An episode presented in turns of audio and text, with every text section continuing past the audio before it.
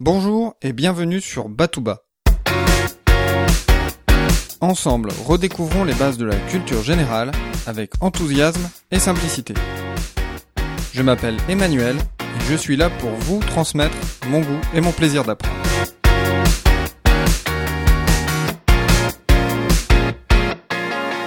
Qui ne se souvient pas d'avoir appris une fable de La Fontaine à l'école?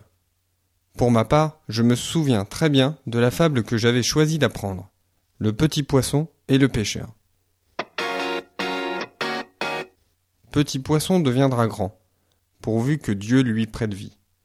Mais le lâcher en attendant, je tiens pour moi que c'est folie, car de le rattraper, il n'est pas trop certain.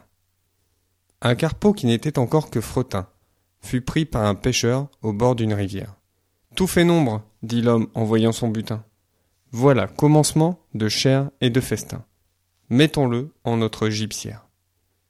Le pauvre Carpillon lui dit en sa manière. Que ferez-vous de moi? Je ne saurais fournir au plus qu'une demi-bouchée.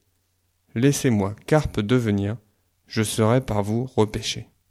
Quelque gros partisan m'achètera bien cher, au lieu qu'il vous en faut chercher peut-être encore cent de ma taille, pour faire un plat. Quel plat Croyez-moi, rien qui vaille. Eh bien, soit, repartit le pêcheur. Poisson, mon bel ami, qui faites le prêcheur, vous irez dans la poêle, et vous avez beau dire, dès ce soir, on vous fera frire. Un tien vaut, se dit-on, mieux que deux tu l'auras. L'un est sûr, l'autre ne l'est pas.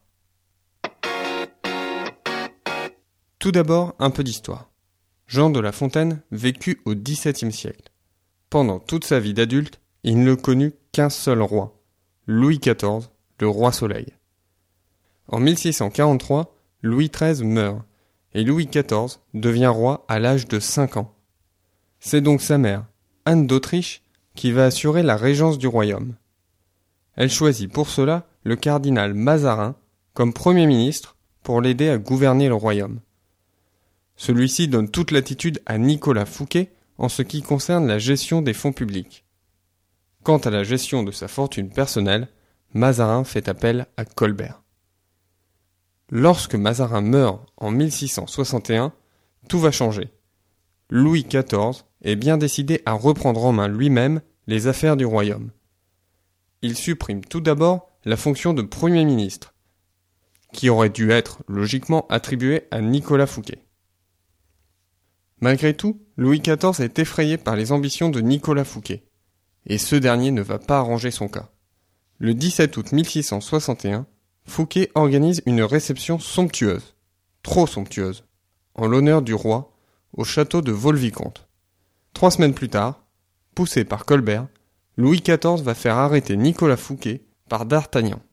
Nicolas Fouquet est accusé de malversation et de détournement de fonds publics.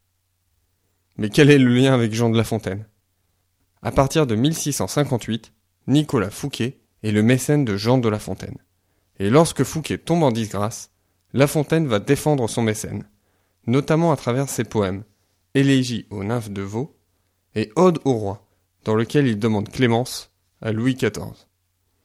Peut-être pour essayer de se faire pardonner d'avoir soutenu Fouquet, Jean de La Fontaine dédiera au grand dauphin, le fils aîné de Louis XIV, ces fables choisies et mises en vers, qui paraissent en 1668.